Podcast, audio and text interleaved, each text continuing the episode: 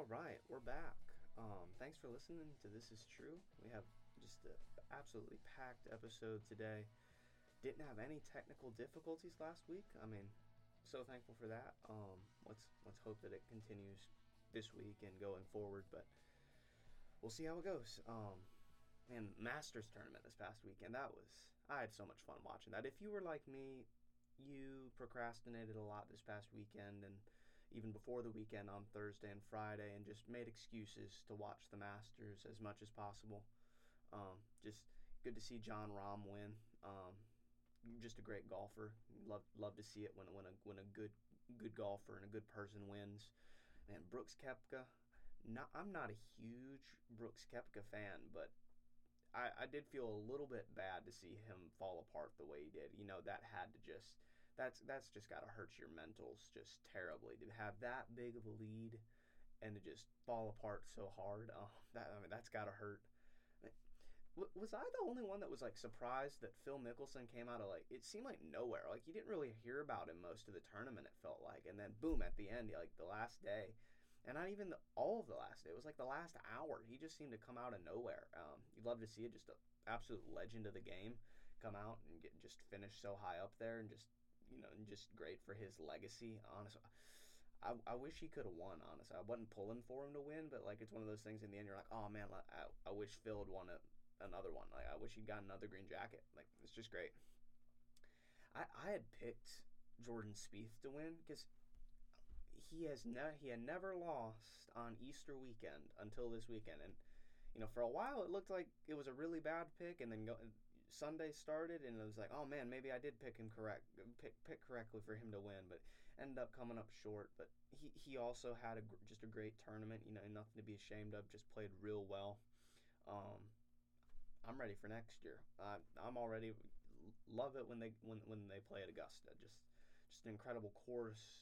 I got to go one time last year, and it, if you ever get the opportunity to visit Augusta National, take it. Even if you don't like golf, just to see the course itself, it's absolutely beautiful. Um, yeah. Well, let's get on to my first topic. I just want to kind of hit this kind of for a moment. And that that is uh, UConn winning the men's basketball title in college.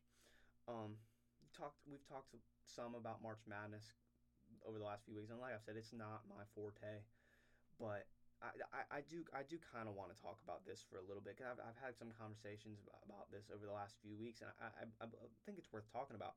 But you know, we saw UConn over San Diego State for the men's basketball title, and it just an absolutely dominating performance, uh, 76-59 and let's be honest, the game was never in doubt. Um, San Diego State, while, while they had a good run, they had a good tournament, they were just outmatched when they got to the title game. Uh, we knew within a few minutes of this game starting that it was UConn's ball game. We, we, we just knew that. And, and that's why I want to raise the question like, is UConn a blue blood program? Because, like, I, I, I believe they are. The, the difference though between UConn and like the traditional teams that you would think of when when I when you say blue blood is that UConn is less consistent. But I don't think that that negates them from being a blue blood. The, UConn's either at the top of the mountain winning national titles or they're not making the tournament. Um but but that, to me that proves that when they do make the tournament, they have a much better chance of winning it than the teams like that you think of in the traditional blue blood sense, like Duke, North Carolina, Kansas, Kentucky. I mean, UConn has five national titles since 1999. None of those other teams have more than three. It, it, if we're if we're gonna talk about a blue blood blas- the blue blood basketball program, say that three times real fast. That is difficult. Wow. Um, we, we, we, we really have to start putting UConn in that conversation because because when they get in, you might as well put put your chips in on them because they, they have a much better chance. I mean, who would you rather your team be like? A, a team that bottoms out for a few years, but when they make the tournament, they're going to win, or a team that's just consistently good but never consistently wins titles. Uh, for me, as a casual, I, casual, casual basketball fan, I would almost rather my team be like UConn than be like Kentucky. because at least I have something to show for it. I mean, Kentucky. What do they have? One national title in the la- in, in the 21st century, I believe. I could be wrong. They might have two, but I, am pretty sure it's one. And then they have a lot of really disappointing March Madness tournament appearances. I would rather be like UConn and, and not make the tournament for a couple years, but then when I make it, there's a lot better chance of me actually winning something. I personally would definitely put UConn in that blue blood category. The other thing I really want to talk about today is um, the rumors about Mac Jones up in New England, him being traded. I'm gonna you know kind of refocus back onto football here, um, but reportedly Bill Belichick is out on Mac Jones, the legendary Bill Belichick. Um, he's he's out on Mac Jones after Ma- Mac Jones sought help from outside the organization during the 2022 season. Um, he see, sought offensive help. Um, that that's kind of just fractured the relationship between Mac Jones and the Patriots. It's fractured it so much that there's been rumors that the Patriots are shopping him. They're trying they're trying to find they're trying to find a suitor to trade him away. Um, Belichick feels it's a breach of trust, and I, I get that. You, you don't want your quarterback looking for outside help outside the building. But when we look at this, this is partially Bill Belichick's fault. Going to change that. It's mostly Bill Belichick's fault. It appears, just from the outside looking in, over the last couple years, that Bill has decided he's just smarter than everyone and can plug and place any team. I mean, any, any player, anywhere on the team, any coach, anywhere on the team. But the problem is, with, without Tom Brady, it, it hasn't worked. Yes, he was able for almost two decades to plug and place players and coaches where he wanted and just made it work because he had the greatest quarterback of all time who helped him make it work. But without Tom Brady, Belichick is a 500 or worse coach and it's just not working out. And this is hurting his reputation with players. Do you blame Mac Jones for seeking outside help on the offensive side when his head coach gives him a defensive coordinator as an offensive coordinator and then no weapons? Mac Jones knows how the NFL works. He knows the drill. If it doesn't work out for him, he, there's not a good history of the NFL in the NFL of first round quarterbacks getting a second chance. Drew Brees is like the only one that got a legitimate second chance. Coaches are going to get a second chance, but the players not. So in Mac Jones' mind, he has to find a way to make this work, to make his first opportunity work, or he's going to be out on the curb it's it's a self-preservation move, and it's one that could have been avoided. It honestly, in my opinion, if Bill Belichick had just gotten with the times and changed his co- coaching personnel to better fit the game, you can't. You, you can't put a defensive coordinator as an offensive coordinator in general, but you especially can't do that in the modern era. The, the game is getting more offensive.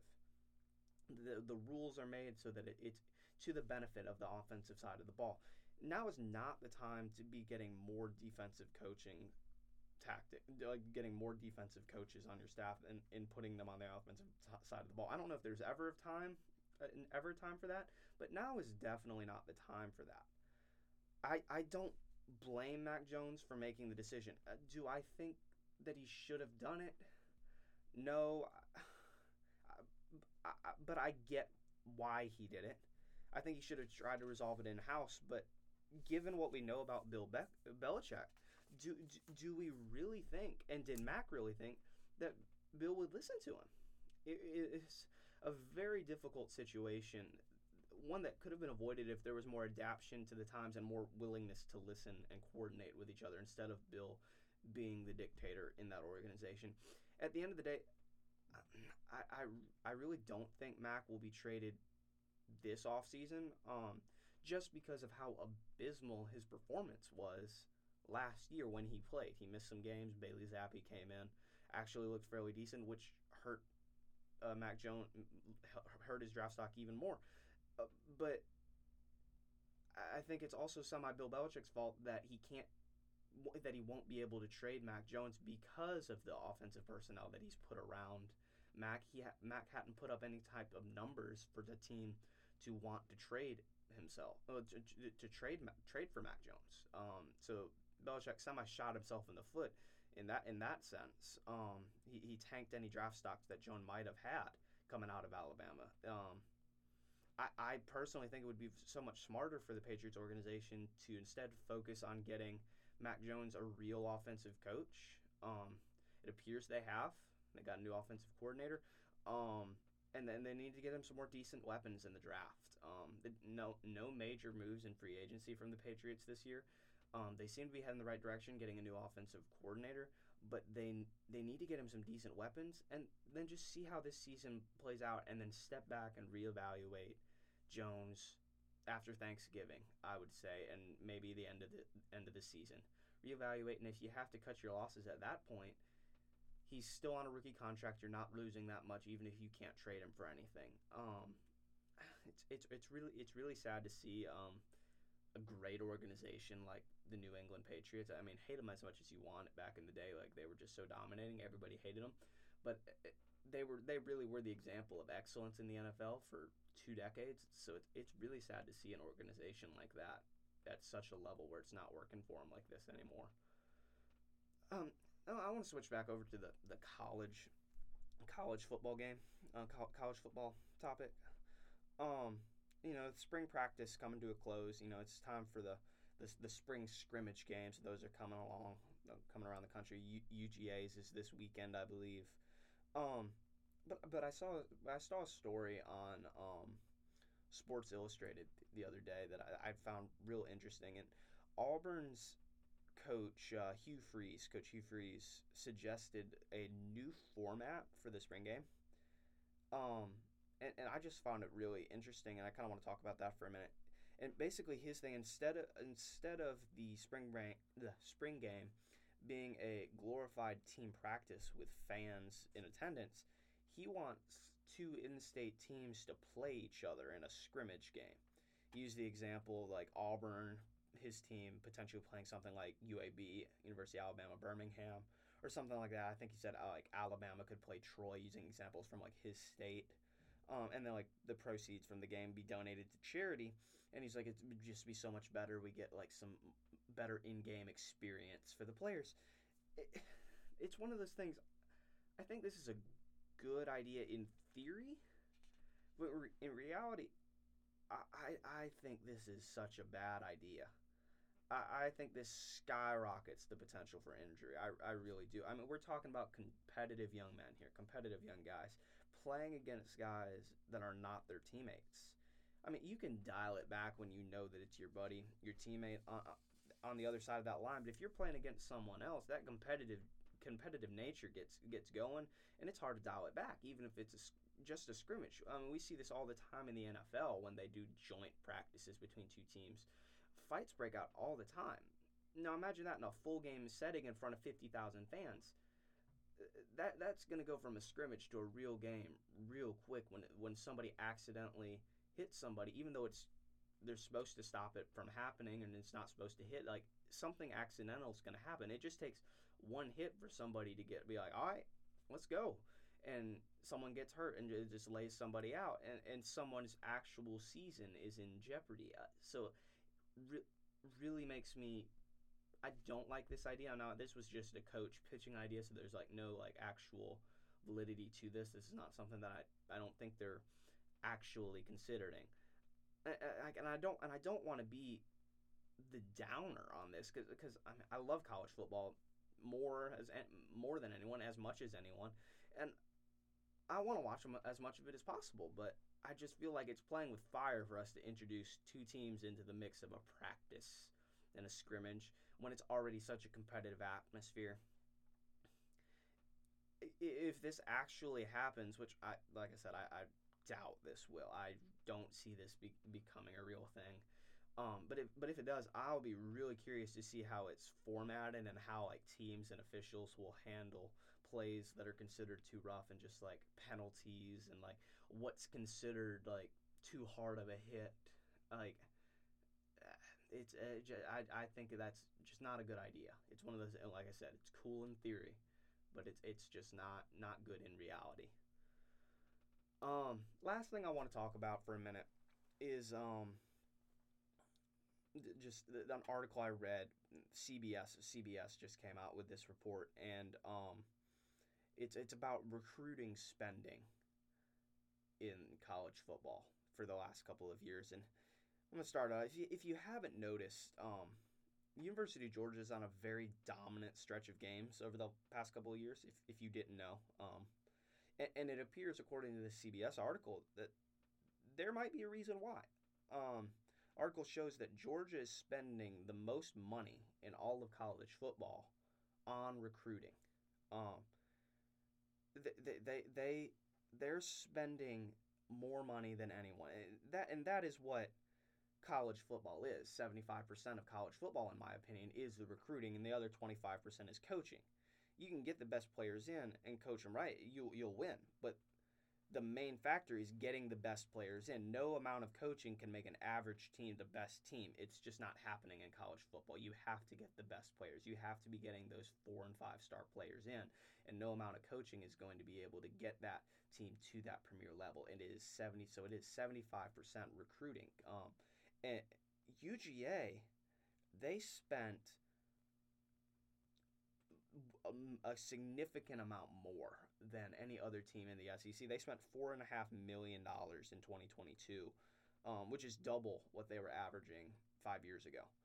Um, the next highest spender in the SEC was Texas A&M, who and they only spent only it's still a large number. They spent 2.9 million dollars, but that's still a significant amount less than the University of Georgia is spending. And, and if this doesn't show teams what they need to do to win I'm not sure what will. You ha- you have to play to you have to pay to play.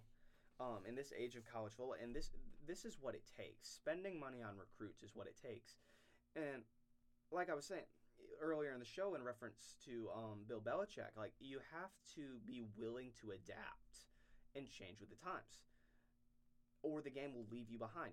Kirby Smart has built a powerhouse at UGA by putting emphasis on recruiting more than anything else, and every other team should be trying to replicate what UGA is doing and hope that they can get second place at this point because UGA is the big dog and will be for the foreseeable future. I hate to break it to you, but college football is running through UGA right now. It's not running through Alabama anymore. It's not running through Ohio State. It's not running through Clemson.